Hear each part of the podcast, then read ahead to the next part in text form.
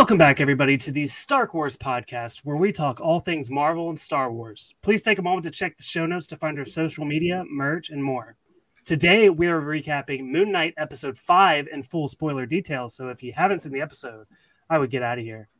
And I'm joined by oh, Tommy. I'll have a good intro. I was, I was about to call you Hippo, but I don't know if that's good. It's Tommy Pizzolo. Tommy, how are you? I, am good, and you know it, it's fine. It's understandable, Michael, because we're in a funk right now. Our our our hearts aren't balanced. We need to actually this whole podcast. We're just going to go through recap every single podcast we've ever done to uh, just you know make sure that all our memories are intact and we're not forgetting something that's going to be like a big re- revelation for us. Yes, this must be the recap of the recap here. Um, but hey, we have a guest here today. Uh, I'm super happy and excited to welcome Jordan from the Two Black Nerds podcast. Jordan, how are you, man? Doing great. Really excited to be here to talk to you guys about some some Moon Knight stuff. Uh, you know, any any sort of Egyptian deity or animal, you know, could could you know you could assign to me, I'd be okay with it because they're all they're all pretty cool to me. But uh, yeah, really excited to be here today.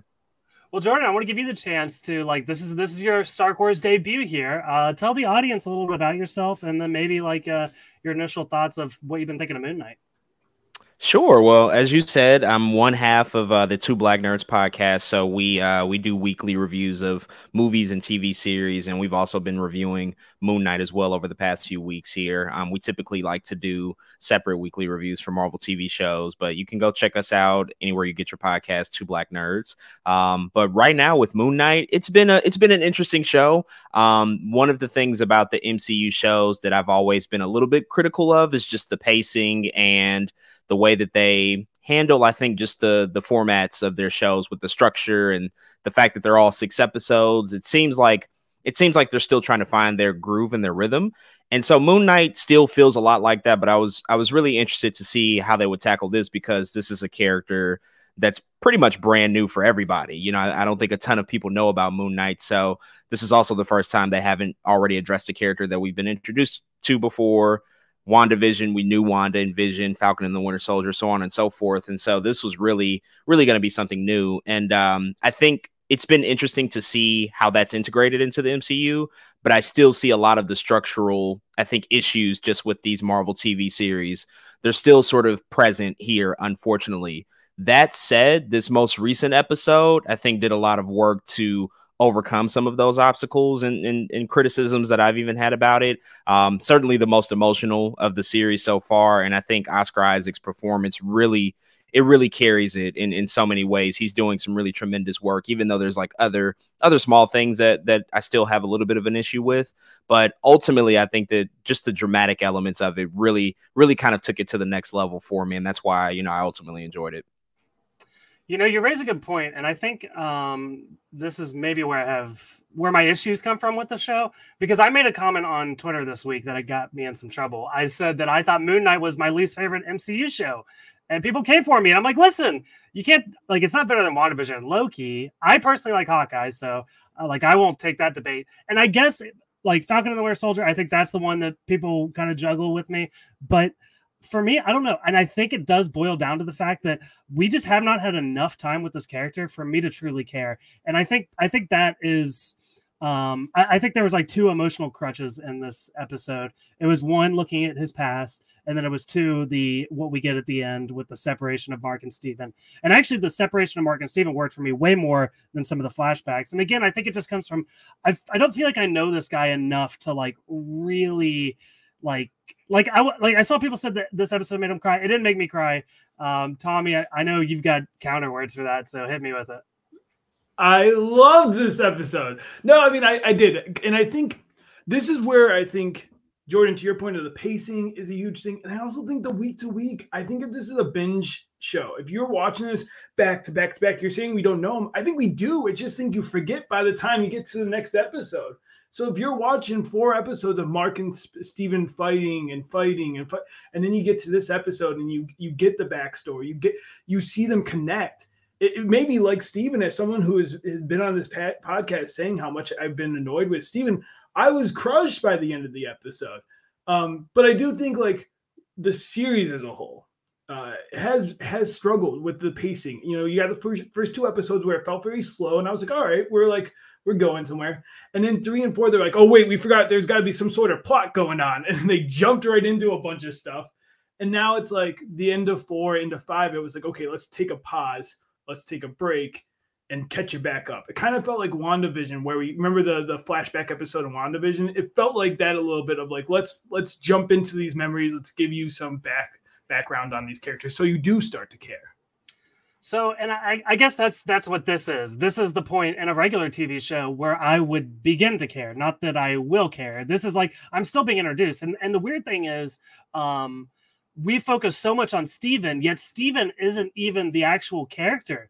Like I, I know so little about Mark. I, I know like the very basic understanding of like some of the big events in his life now, but I still like haven't been through anything with this character. And I guess there's t- two sides of the coin because the fact that we spent so much time with Steven made the ending more emotional for me. But then I'm also left on this guy Mark, and I, like he's a mercenary. That's what I know. So I don't know, Jordan, if you have any thoughts on that.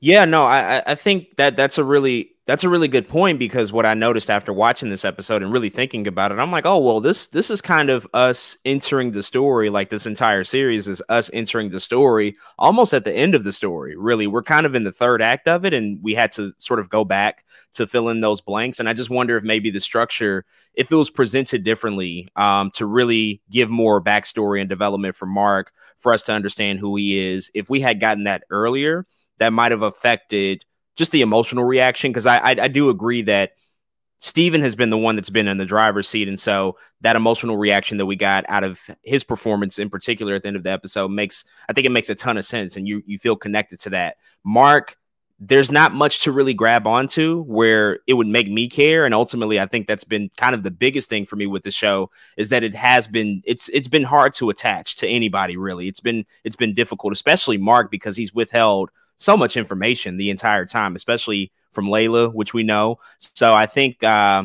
there's there's obviously an air of mystery that's that that that needs to I guess be upheld within this series because they're trying to tell it in a certain type of fashion. But I don't know. I just wonder if they if they if they experimented with that if if it might have yielded a different result. Yeah, I would I would be intrigued on the different pairings. I do think to defend the way they do it here, I think now seeing where they're going, I think you do need to introduce Steven first because I think otherwise you're not going to care about you're not going to get the emotional toll you get from this episode because otherwise you'd be like, ah, oh, Steven's just a memory. It's like whatever. And I think the show wants you to the show wants you constantly to question everything. And I think the show wanted you to question is it Mark's body? Is it Steven's body? We don't really know. Like obviously the comics tell you some information there. And I think too, I guess I do connect to Mark. And and I think it's because he doesn't wear his emotions on his sleeve like Steven does. He's and this episode shows he's just a broken kid, man. Every like he gets into so many abusive relationships. You know, you got the we see like jumping into the episode, like you see that, and then Khonshu, another like, and it's so like I can relate to someone who is very closed off to the world and doesn't give a ton because there is this emotional baggage that he's been holding on. When he breaks down he's crying, like to me, that did get me. That did, you know, that's the stuff because it was finally we saw the true Mark. We saw this this kid that just went through a awful, awful event as a kid, and then more awful events. And he's never had a break. He sees himself as just a fit. Like when he says, like I I was a mercenary because like what else can I do? But even that he's ashamed of. Like to me, there is like so much depth in Mark because he's just a tragic sad boy. Tommy, you're making a good point. So um, I, I, think I think you can I think you can turn me by the end of this podcast. So um, if you will, let's go ahead and dive into the episode a little bit. And um, my, okay, so my notes all over the place. And Tommy, this is something we ran into in the past where like there's a lot of cutting back and forth between things. So I've kind of structured things in a way that like I'm not going to be talking about where we come back.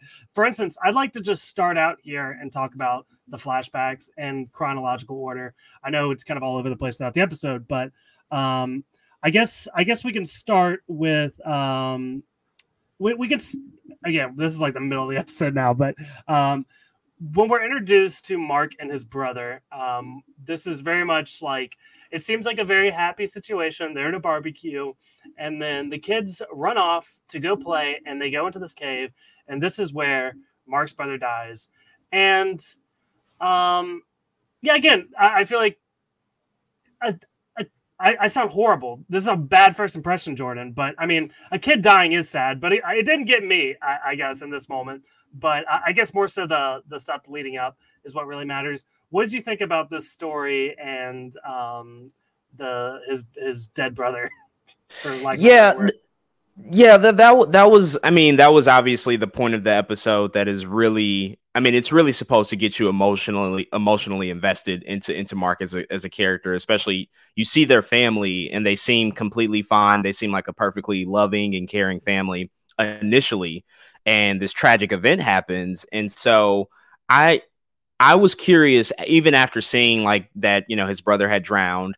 I was just still curious as to why we didn't exactly see that on screen, which, you know, kind of leads me to believe that something is hidden for a reason that might ultimately get revealed in the ne- next episode. I could be completely wrong about that, but I, th- I thought that that was a, a curious decision to not actually show the incident because I feel like if you see it, that's where it really actually hits home. And so, even though this is like a, a super sad event, this family loses, you know, somebody that's so important, a young boy. Um, it still kind of left me a little bit empty. You know, I, I definitely I get the purpose of the scene and why it's there to really add a lot of that emotional depth to Mark and his his childhood and what he went through.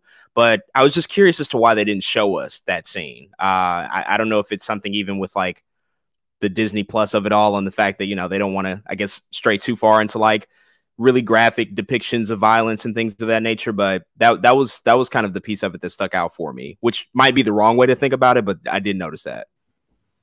No, I agree with that, and I, I do wonder is like maybe the as bad as it sounds, like maybe the brother's death wasn't the point. It's almost like it's just a catalyst to the bigger issue, which is like how the mother ends up treating Mark, right? Like it's like obviously that, and that's the thing. It's like a double whammy. Like if you just have him like feeling regret for like being in his head the cause of his brother's death, like that's already a lot of tragedy. Now on top of that, you add like the mother just basically resenting him for the rest of his life. Um, yeah, I I think there's a lot here with like the brother and like one of the things I I noticed like did you see what the what he was drawing? The kid there's so many like things that I love about this episode of like Easter eggs and stuff. Um he's drawing a picture of a goldfish with one fin. So like everything that Steven had, a lot of Steven's personalities came from a lot of these memories. So like that, there's like later Gator was like Mark as a kid said that, and like Steve, like it's like that's the stuff that does. I you know I'm getting a little emotional just thinking about it because it's like it's so layered and they definitely did take their time with this and they did think about all this stuff going into the show but yeah i mean the cave was tragic like and then you know jumping a little bit but like it, it just becomes even more tragic later when like stevens like they're hoping together and it was like a good uh, Good Will Hunting moment where it's like it's not your fault like it's not your fault like oh it's so good but i do agree like i don't know if seeing it would have been better but i think it was just how quick maybe like we didn't get introduced to the brother. We didn't see them like hang out for a while. And it was just like we get introduced right to his the the, the tragic death, not like their bond. We didn't see the brothers bond. So I guess that's where I would like to see a little bit of that more, maybe. Yeah, so it's interesting. I've done like my research here and there about like the characters from the comics surrounding um, Moon Knight, and there's like there's so many different branches. Like it almost seems like I know that I believe now we're confirmed not to get a season two of the show, but it seems like they want a season two because uh, we get we get mentions of Bushman in this episode, who is a villain in Moon Knight. Uh, Layla has a lot of parallels to um, uh, was Scarlet Scarab or whatever, and then also the brother, which I, I don't think this is why they did it, but the brother does come back to life in the comic books, um, and I believe he's also a villain. So. Um, I think it's probably more so the fact they didn't want to show a kid dying on Disney Plus, uh, but that's there too. It's a possibility. So, uh, yeah, a lot of interesting avenues they can go with a lot of the characters in the show. So, um, yeah, we will go to and yeah, this is this, I guess this is when it does get pretty rough. We, we are we're seeing uh, a lot of different stuff. We see the mom yelling at him at the funeral. We get like she doesn't come to like his birthday parties. Um, yeah, just so that that is very sad. I, even now, I can't I can't. It is very crushing. As a mama's boy. Yeah, that that that that stuff in particular really that that actually that that, that was some of the the stuff that I I I guess I just connected to the most because I think we all can, you know, look at our families and parents and things of that nature and ultimately we want we want that love and that care and that affection and um unfortunately not everybody is able to receive that and so when you see his mother, his own mother, is you know really resentful towards him for something that you know it, it's it's not his fault. At least that's what we're led to believe. It's not his fault. And even if even if something did happen, I mean, he's just still a kid at the end of the day. And uh, she's supposed to be the one that protects him, and and ultimately she's not that person. She's actually she goes against that in almost every sense and uh, becomes really abusive. Unfortunately, it was it was tough to watch, and it was surprisingly dark. And I just didn't expect this series on Disney Plus. You know, just from what we've seen out of all MCU stuff up until this point, you just don't expect them to go to these places. Um, but I actually think that that that stuff really it really resonates a lot and i think um uh, kudos to them for also taking that risk to show something that is so emotionally mature um even even though it is depicting like a, a young child like having to go through this as he's coming of age um i think it's a really mature subject matter for them to tackle. So that that that's kind of one of the benefits of these shows because I don't know if you get this in a movie because of the time constraints that you have. Yeah, I agree. I think that's like we, we talk a lot about how like uh the TV show, the pacing, the weeks, but that is like one of the benefits is like we can step down and like have these moments uh breathe.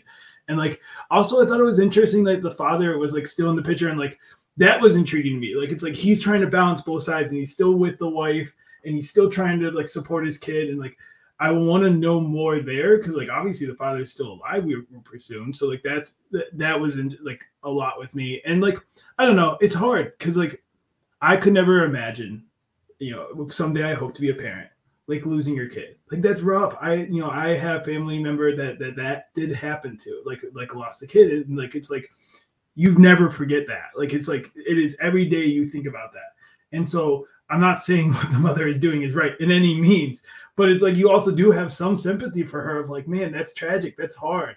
Like this whole family just needs help. Like someone should have came in sooner, get some therapy in there, get Dr. Harrow on the case. Like this was uh this was a lot. And and yeah, when the and the kid the kid actor I thought was great. I thought he like really played that like almost like unassuming, but then also knowing, and it, it was you know a very tragic scene. Tommy's trying to win me over on this episode by talking about kids as a father. Come on, Tommy. Um, yeah, uh, yeah. There's a lot. I mean, uh, the the belt. She got the belt out. That for me, I was like, uh, yeah, I get it. I know what it's like. Been there. Um, but yeah, so I don't know if uh, let's see. Uh, I guess we can cut to when he's a teenager and he's running away from home. And this again. Well, yeah, I want to talk about the belt scene, right? Because that's when yes. Steven that's when Steven, I wanted to stop down on that. Man, we're talking about tragic scenes when Steven's just like, oh, I better clean up for my mom. Like that just broke my heart. And that was when I was like, man, I love Steven now. I get it. I get it. Because it was like the idea that he's all of the happy memories that Mark need. Like it's basically like, you know, when they say like, if you're ever like miserable or like, uh, think of your happy place like essentially that's what Mark is doing, right? Mark's thinking of his happy place and it manifested into this personality because of trauma and you know, like our brains do things to help us cope. And and man, that was heartbreaking. He's like cleaning up and he's just like and the mom breaks in, grabs the belt, like wow. yeah. Well, Tommy, to your point earlier, I I I really I, I thought that there were so many parallels with that moment to WandaVision and what we saw because she also utilized childhood memories, things that she that she saw on TV as a way to cope with this uh this this really emotional heavy trauma that she was also dealing with. And so I thought that that was that was a nice way to sort of call back to that although it was probably, you know, unintentional, but I thought that there were like some nice parallels there to just show what people will do to to create something that feels innocent and it feels peaceful almost because you don't want to deal with that that pain and that tragedy in the moment. And so it, it's a it's a it's an interesting defense mechanism that i think a lot of people tend to lean towards in those in those moments. And ultimately it becomes even bigger for for mark and for Steven and what it means into their into their entire story. But it was just seeing it in that particular way. I think it also it, it also really dealt with the the dissociative identity disorder in a, in a delicate way that makes sense that that can also still address it in in a, in a meaningful way. Yeah, and I think so, uh, real quick, like I think too, uh, it also shows that like I think Mark appreciates Steven more than we thought. He, like he's like we see like this like they're dueling personalities, right? And they're like constantly at, at odds. But I think it's more of Mark's protective of Steven. And in you know, in a way, I think he sees Steven as a brother, you know, like in a way, I think he sees especially in like this episode with like the way they they bond uh, being two you know actual physical beings. I think like it's hard not to feel that like this is the little brother in his eyes of like he can at least have this bond and this siblingness, you know. I didn't realize this was going to turn into a therapy session for me, but I'm realizing now that I have an Indiana Jones poster on my wall behind me. I very much dig, dig myself into movies and TV, obviously, because I have a podcast about it. That probably says a lot about me as well. So, um, yeah, no, I'm, I'm seeing a lot of like uh, more beauty in this episode than I did walking in. So I appreciate you guys talking about that. Um, but yeah, so we'll we'll talk about when he's leaving home as a teen, and uh, like Tommy mentioned, the, the, dad is there trying to stop him. Uh, another emotional, yeah, an emotional scene here.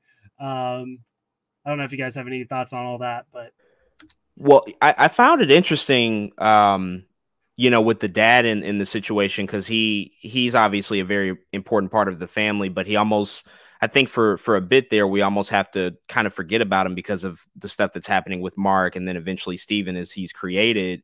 And it, it, it's really heartbreaking to see the father in that position as well, because a part of me wanted him to be to be there more for for Mark and to be a little bit more protective with the and like that. That's obviously his wife, and so it's a really tough situation. And I'm sure that he hears about it much more than than Mark is. He's trying to shield him from all of that pain, but then the other side of me is like, well, how is he even dealing with this? We can't even really have the time to unpack that for him. Um, and I know that they they only have so much time, but I would I would have loved to even see more about the father and how he dealt with that entire that entire situation. And he has to almost kind of be the strong one, you know, out of everybody. But nobody can nobody can be strong you know in that type of situation it's the worst thing that, that could ever happen you know but um i think that there was always still that love that existed you know for mark that that was always there and he obviously cared and didn't want him to run away but i think mark was just you know he was just way too separated at that point way too way too disconnected from the family and what it meant for him anymore right and we also um we get we get like another contrasting um, scene here with another funeral later as Mark is older and he has like shown up outside the house uh, for his mother's funeral and uh, yeah he's not going inside and yeah this is again another very emotional part here um, so I don't yeah what do you think? Yeah, I mean when it's like you know the the dad like looks out the window and he's there and they just the the the use of like silence here where it's like he just shakes like they they're not talking but they're talking. And you you like you know the dad's like come on like please like just like this will be good for everyone. And but i will say like the dad i don't know like i'm the dad obviously was going through a lot. And and like jordan was saying like we don't even know how he was he's still grieving. He also lost this like on top of all this he lost a son and now has to navigate um, a wife who's grieving very hardly and, and, not handling it appropriately. You have a son who's feeling neglected, and and um, I think, do I think he could do be- could do better? Yes. Do I feel like that's a lot for one person to handle? Yes. like, and and so like this scene was tragic, where it's like this is an adult Mark, and it's like clearly this baggage was still like clearly these issues never went away from Mark, and and yes, he's grown up, he did his own thing, he's went off, he's, but like that it's still there for him. And like the just how they showed Steven pop up and like it makes sense that this um is like what triggered like the the the walls breaking down and now like the personalities come and go because it, all of Mark's walls have been broken now. And and this stuff, you know, we are separating it, but this is where what I do find this episode even more intriguing is I kept question. I don't know if this is just me. I kept questioning if the Doctor Harrow stuff was real or not because, like, with this, I was like, well, maybe Steven did turn himself in. Like the whole time, I kept being like, I think it's this way, but then they keep convincing me that maybe it's the other way, and uh, I thought that was so interesting. Yeah, no, I, I definitely thought that too. I was, I was, I was confused for a lot of it because I'm like, are they trying to tell us that this is not, this is not really real, like what we've been watching, and that he's actually in this institution. And so um, that that stuff is actually I, I, thought i would be upset at that that that choice that creative choice to do that but i found it actually to be beneficial because it really i think it really helps it helps sort of reset just like everything in terms of what it means for for mark and, and how he's like made it to this point how he's kind of been taken advantage of in, in, in, quite a few situations, especially like I know we'll talk about the Khonshu stuff, you know, with him uh, becoming Moon Knight soon, but all of that just kind of really helped I think just like reframe the entire entire situation that no, this is like a real thing, but you know, you have to kind of question it because there's there's always so many forces that have been around him that that that have been influential and also maybe even manipulative, like specifically with Dr. Harrow that could like try to influence the situation. So that was actually a really, I think, a really interesting part of the episode. Yeah, no, loved it. And you mentioned it. So let's go to uh, our next flashback here. Uh, I, I, think this is the next one where they are uh, in the desert. And uh, we, we've had those scenes described to us a couple times already. But yeah, so uh, apparently Bushman has killed all of the archaeologists, including uh, Layla's father. Um, Mark is injured and he's going to crawl into this temple. And this is where, and I actually, I thought this was a great, like, uh, the pinnacle of all the things that we've seen thus far, where he's just like he's like physically and mentally beat, and like you see him like raise the gun up, he's gonna kill himself, and uh, Khonshu intervenes. Uh, Tommy, what do you think about this?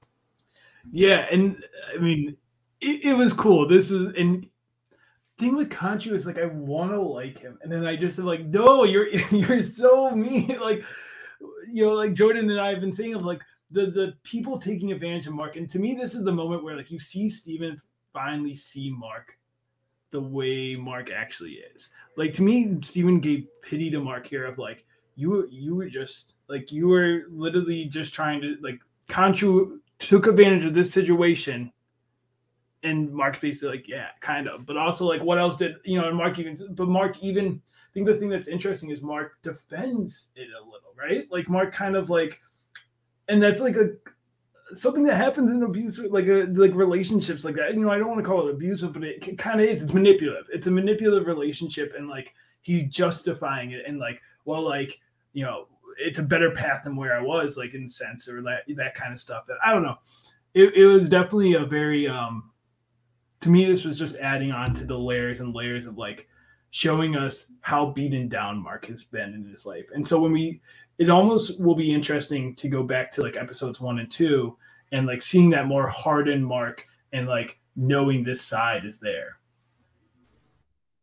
Yeah, Khonshu in particular, he he's been he I mean, he's done some really bad things and he's like very violent and has taken advantage of Mark and, and kind of gaslights him. But I think to your point, Mark is justifying the behavior and, and almost almost just consenting to it in a way because I think that there's still a part of him that maybe needs him or just wants that that extra layer of protection that Khonshu's been able to give to him because he was on the brink of death. And maybe even some of that stuff from his childhood actually informs that that he's like in this he's in this situation. He knows it's bad. He's he knows it's not like a great thing to be a part of but ultimately this has kind of been his upbringing. And and I don't know he's I don't know if he's been able to shake that. And and I wonder if maybe maybe one of the resolutions of the series I don't know if they'll be able to wrap this up in the next episode but I, I would want Mark to understand like you you don't have to put yourself through this you don't have to deal with all of the stuff that comes with this especially like the threats that Khonshu has like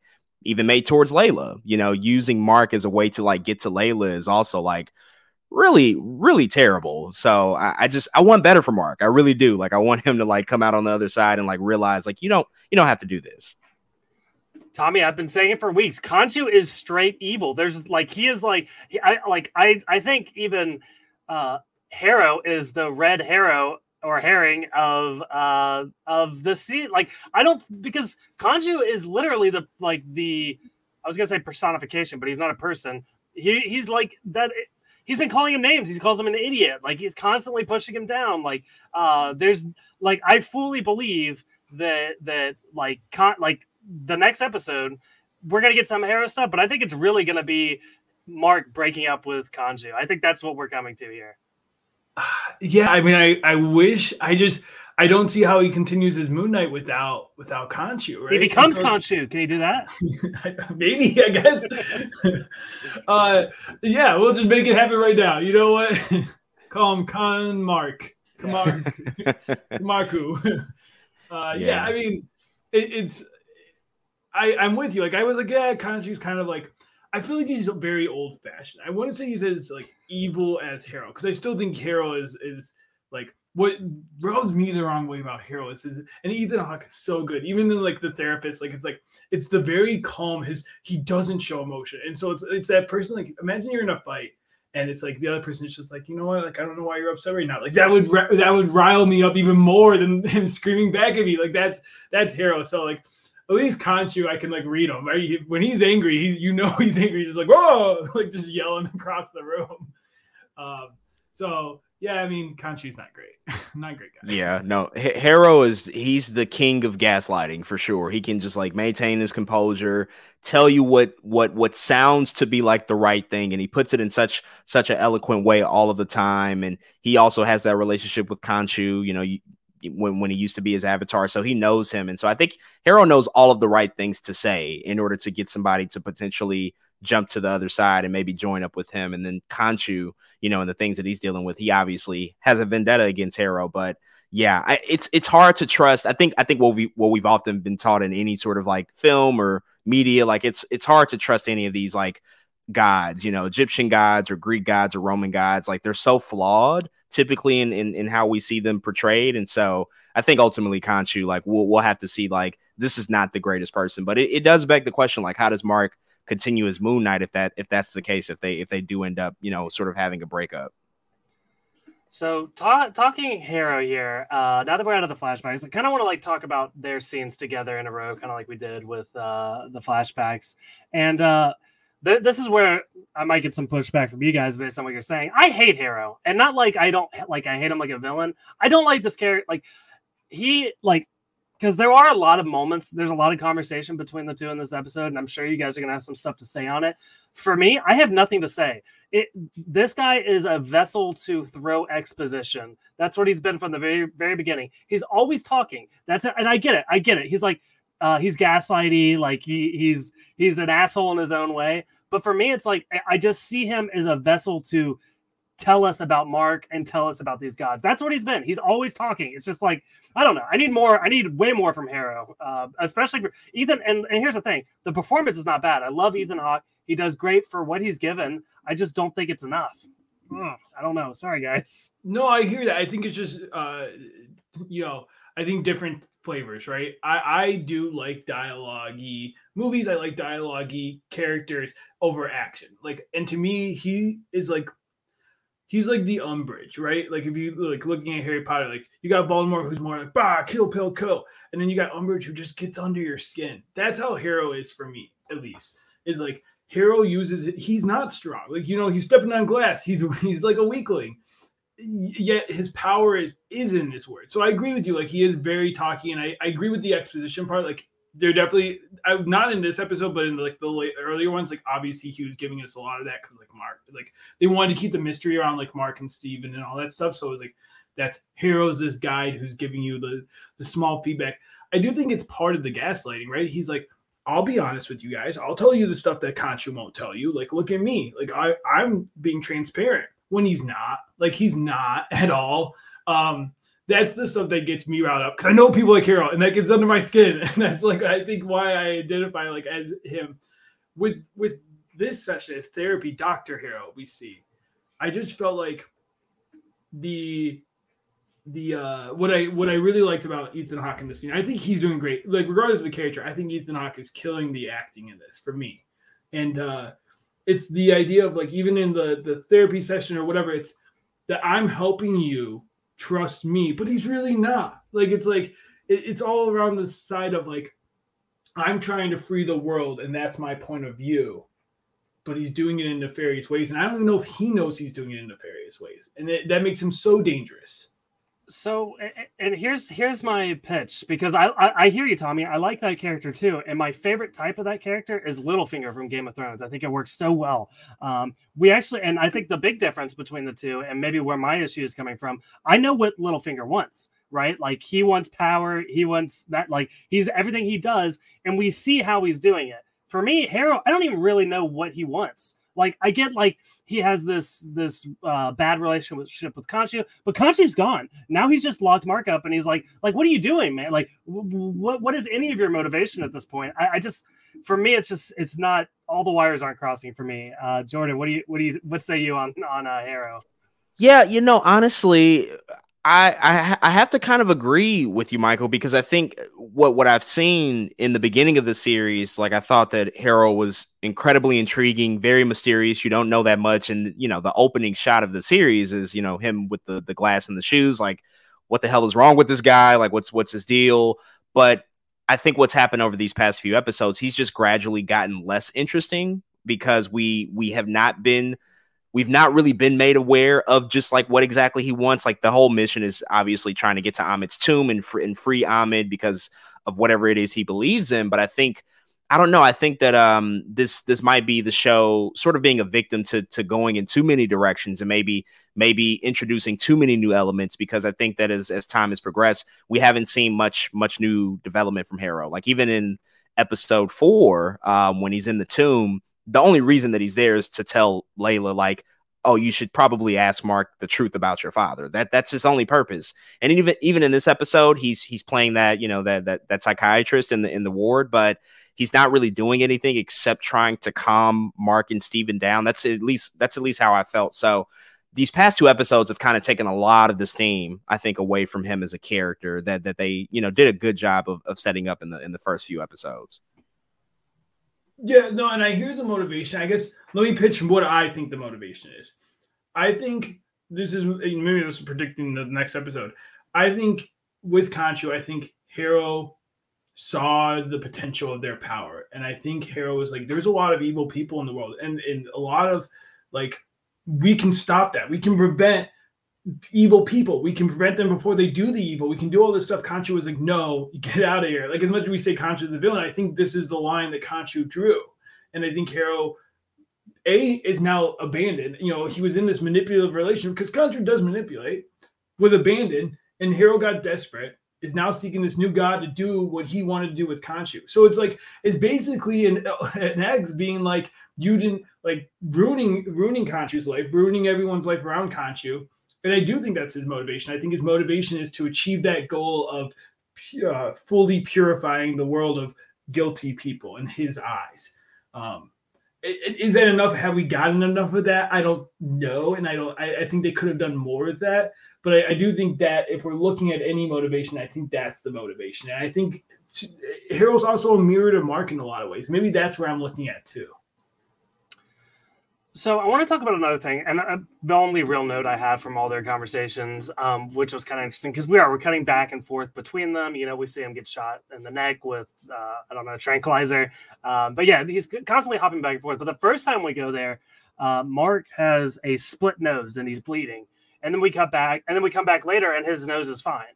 So like, there's a lot of weird stuff going on here that I didn't necessarily like pick up on why it was happening. I feel like there was a greater reason there. I didn't know if either of you had uh, theories for I don't, any of these like therapy scenes we get for lack of a better term. Yeah, a part of me almost thought that that might have been just like a problem with like the consistency of the production because like I noticed like I think it was last week's episode that somebody spotted that a crew member's like leg was in one of the shots or something like that, and so I, I mean I hope that that's not the case. Like I wouldn't want to you know call out Marvel or Disney for not being able to like spot something like that, but it has happened, you know, unfortunately, like these things do tend to happen with these bigger productions. Um, but uh, yeah, I'm not sure if that if, if, it meant something more um, to, to the whole thing. And it, potentially it, it could have been just like another way to throw up, throw us off as an audience to like wonder whether or not that this is like really happening to him. Yeah, I lean towards that that point of like, is this really happening? You know, like I I, I think it could have been more clear because I was with you. I was like, wait, I I think what I took away from it was that like you don't know what the real reality here is. You know, we're jumping time, we're jumping uh, back and forth. Is really, and that's I think the point of Harrow is I think to do what he does, which is gaslight Mark and Steven. He's, he's trying to help, but he's mostly trying to just make them think this is the reality here. It's kind of how I felt. And uh, I think that kind of stuff of like we've seen with the nose there for a second. It's like I think it's to show that there is, if this world is the reality, time has passed from him like getting injected and having that whole memory with the hippos and hippo and stuff.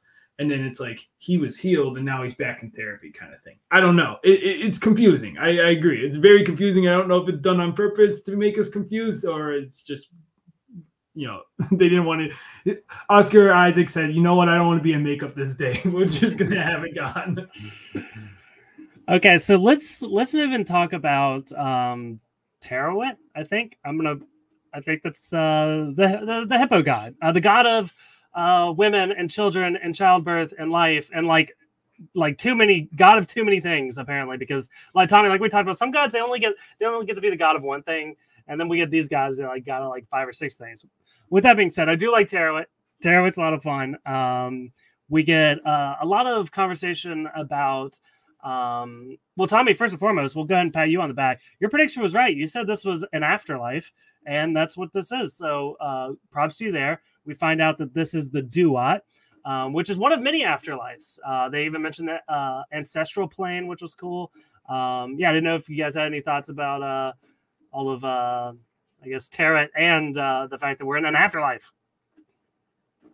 Yeah, I really like this stuff. I thought that this was cool to like open up this this new this new realm, you know, within the MCU. Obviously, something that we haven't dealt with. We haven't dealt with like any sort of afterlife or underworld, I guess, sort of stuff in the MCU. I may maybe a little bit with Thor, kind of, but not not not as much as I think that they could have. Um, mostly in Thor Ragnarok, I think we saw a little bit of that, but here I thought that that was like really cool Egyptian mythology stuff to introduce in this show, which I, I, was I was hoping for. I would hope we would get some of that stuff. I think that uh the only un- unfortunate thing about it, maybe it's you know maybe it's addressed next next week. But you know, I think the the things that next week needs to accomplish the next episode is is is you know very much like stacking on top of itself. There's a lot of things, but um, it it did feel like we kind of breezed past past all of that stuff like really quickly. Like there's a lot of information, a lot of exposition that's introduced from Taweret, and she's she's good at that, and I like that stuff. But then they just have to shift gears immediately to focus on the past and to really address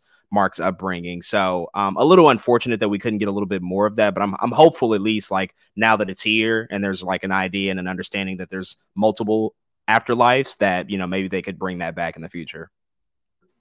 Yeah, and I think it's because to me the the memories and the Harrow stuff feels connected. There's a story I can come up with of like they're they're exploring these uh, flashbacks because he's going through this like therapy type stuff, and I wonder if they just almost had that at, at the front, just like just those two storylines going back and forth, back and forth, and then it's like jarring of like you know don't have the hippo last week, have the hippo come in this week, and it's like oh now we're gonna deal with all this afterlife stuff. I think because it was like to me it was the part that I was least enjoying, and I was like okay, give me back into the memories. I want to know more about these flashbacks. I want to know more about Mark and, and Steven's past.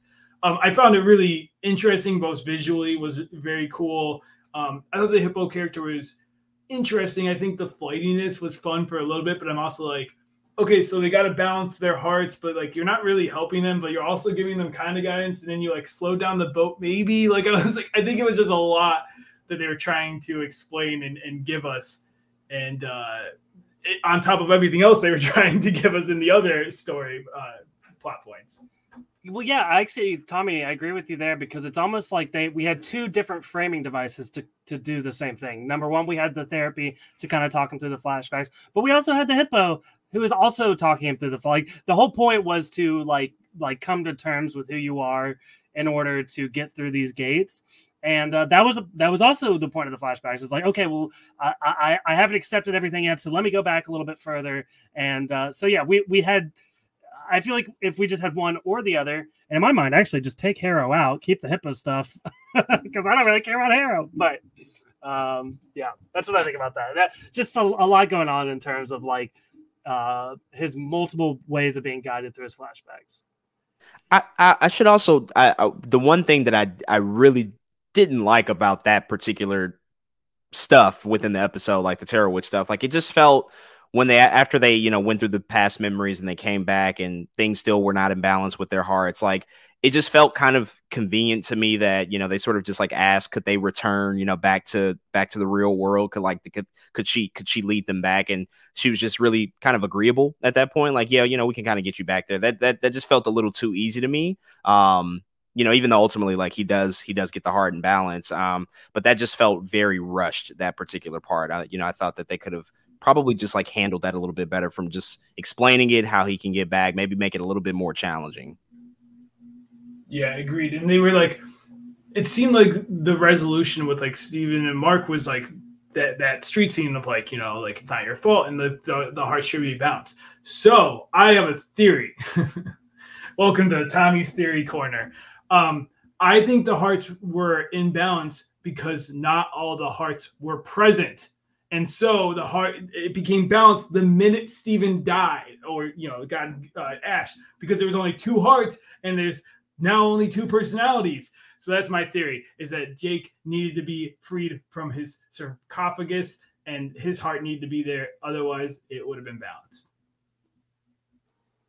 I like it. That's not that's not bad. Um also, well, I'm going to piggyback on your theory and kind of go to a different theory in, terms of the third sar- sarcophagus. There, um, like if if if it is required to have like these three, this trifecta of personalities within Mark, uh, you know, they take out Khonshu, they put this other one in. Now, now we, uh, I, I feel like that. I feel like that very much could. I think that's definitely something we're going to explore. Um, who this third personality is, and I think it will. Uh, it'll ultimately take the place of Khonshu.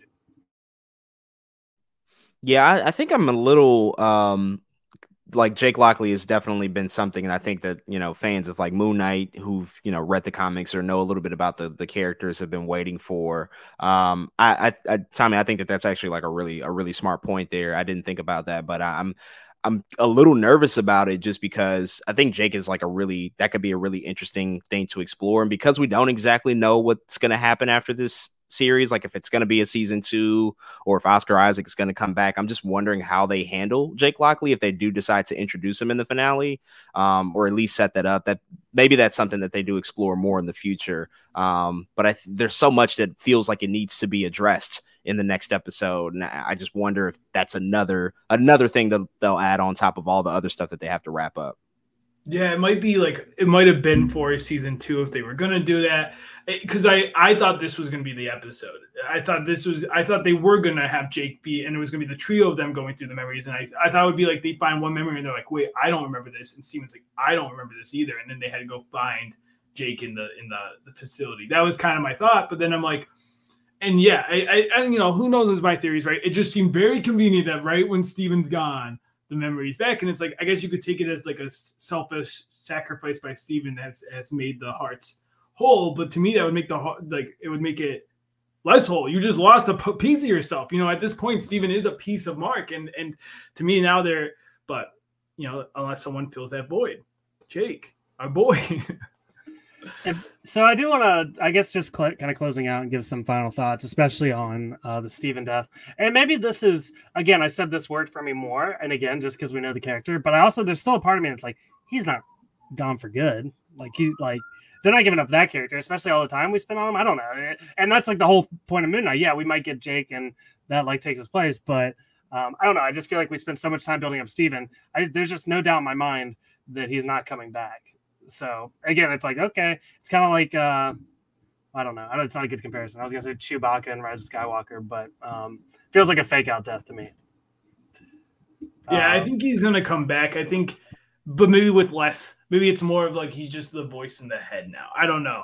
Uh, but we can't lose Steven. Now that I finally am on board with Steven, I can't I can't lose him. Yeah, no. The the the the moment that we found out Steven was sort of created out of this this this movie character from Tomb Buster, you know, this random like, you know, old school Indiana Jones like movie. I was like, oh, I, I, really like that a lot. And I think that there's a lot, there's a lot still, there's a lot that Steven actually provides, you know, to the story that Mark is not able to accomplish. Like Steven's incredibly smart, knows a lot about Egyptian history and mythology. Like there's so many things that Steve is great for. And I would be super sad to not even see any more Mr. Knight in particular because we've seen just a little bit of that, and I just want I want a lot more Mr. Knight on top of you know more Moon Knight stuff as well. Yeah, yeah, that's a good point. They're not getting rid of Mr. Knight, so yeah, there's um, too much merchandise for him. yeah, exactly. Uh, it's gonna be my Halloween costume. Yeah, should I go as Moon Knight? Yeah, let's do it. I, I have it easy. I just gotta go to Goodwill and find a white. I'm gonna go. No, you go as Mark. I'll go as Khonshu, and I'll just like stand over top of you, like get rid of the, get rid of that. Uh, what do you call him? A scarab. Get rid of him. I, I do want to say though, I don't like that they call him Doctor Grant because I only know one Doctor Grant, and that's Alan Grant from Jurassic Park. the most iconic Grant for sure. Yeah. yeah. Uh, but I was gonna say with the ending, did anyone get like gladiator vibes from that like w- the field of of like Oh, wheat or whatever? I got big gladiator, which is cool, but I definitely got like big gladiator vibes from this ending. that that was super close to Gladiator. It was it was kind of exactly shot for shot that same moment, you know. Which which I mean, it's it, it is nice. That is like one of the more memorable parts from Gladiator. Uh, I, I hadn't thought about that. I mean, this series all throughout has been there have been multiple things we've been like, hasn't haven't we seen this exact thing before and something else? Um, so with that being said, uh, I think that takes us to the end here. Um, let's dive into some recommendations. Uh, Tommy, do you have anything you want to leave everybody with? Yeah, kind of like to go with this episode. You know, we t- speaking of something we said. Oh, I think I've seen this before. If you haven't seen it, go watch Legion. Uh, it was an FX show. It was really good. If you like this kind of like, if you like the therapy stuff, if you're like me and you're like this stuff has been working for you with like this kind of like mind psychology stuff, Legion will be right up your alley. I think it's a really cool uh, show that like each season it felt build and did really complex things by the end of it.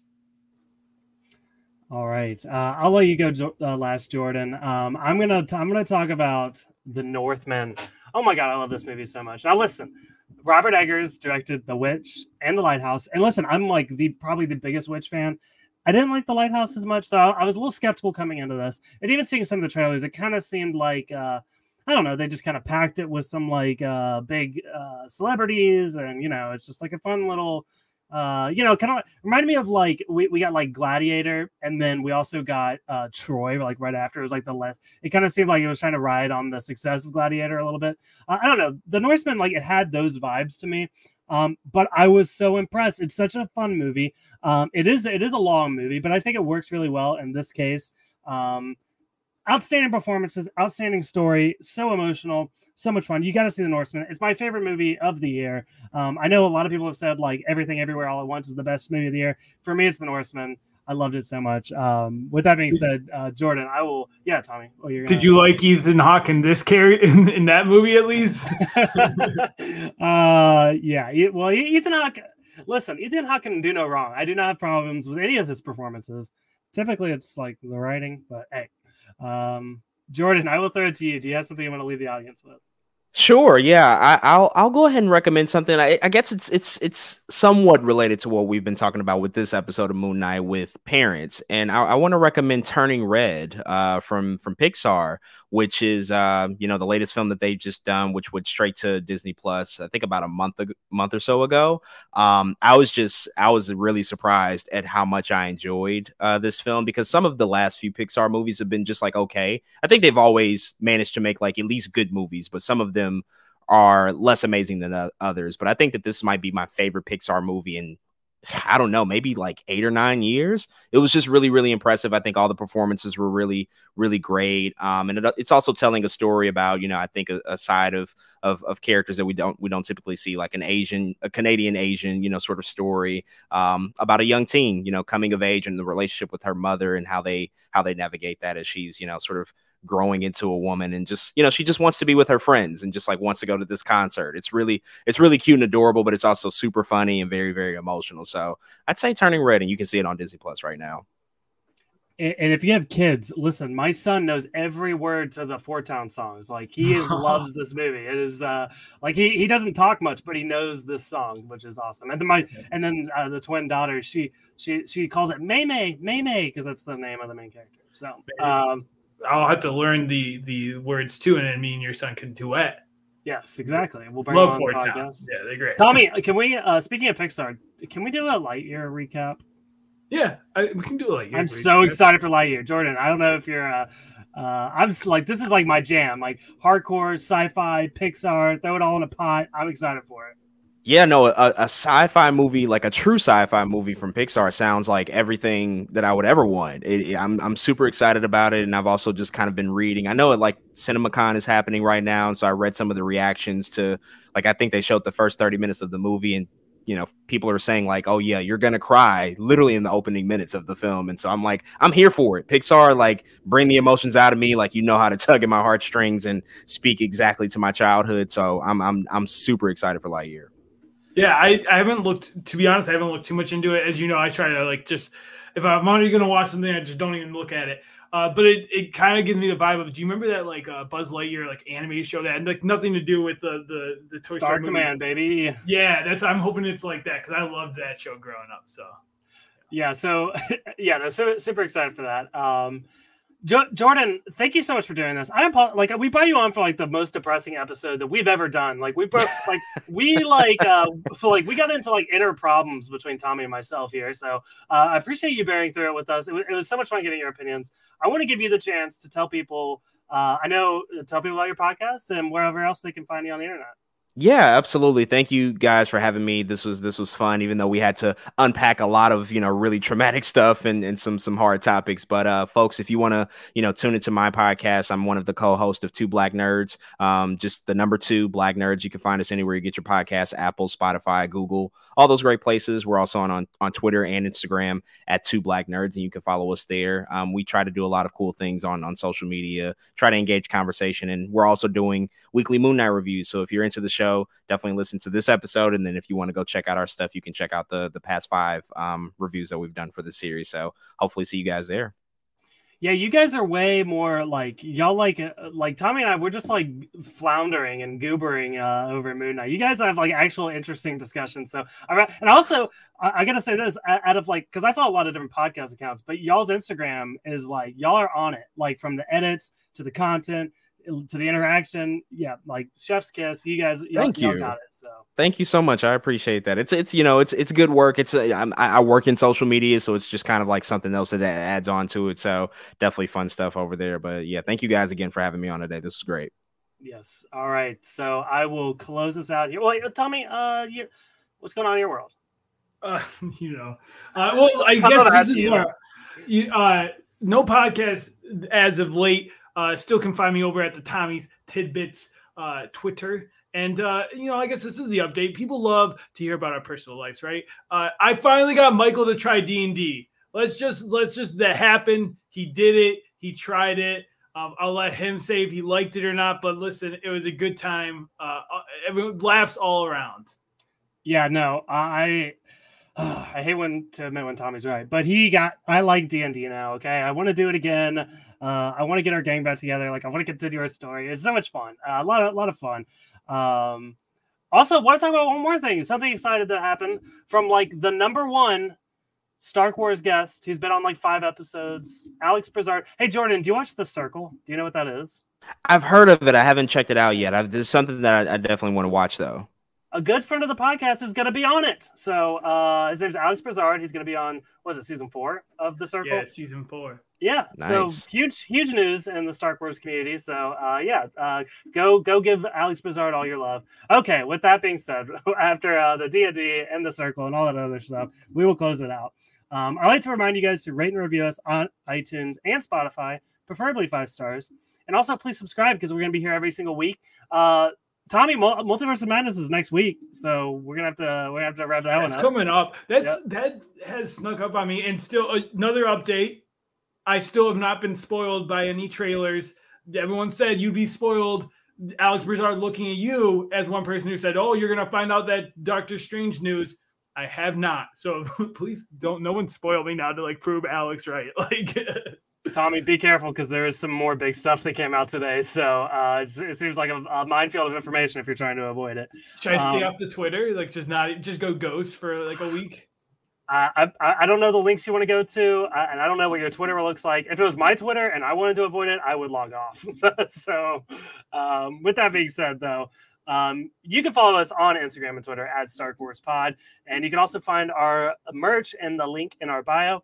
Also, we have a Discord community, so if you want to get involved in that, you can message us there, and we will get you involved. Uh, with that being said, it's all we got for you guys. Thank you so much for listening, and we will see you next time. Come on, Tommy. Uh, Bye.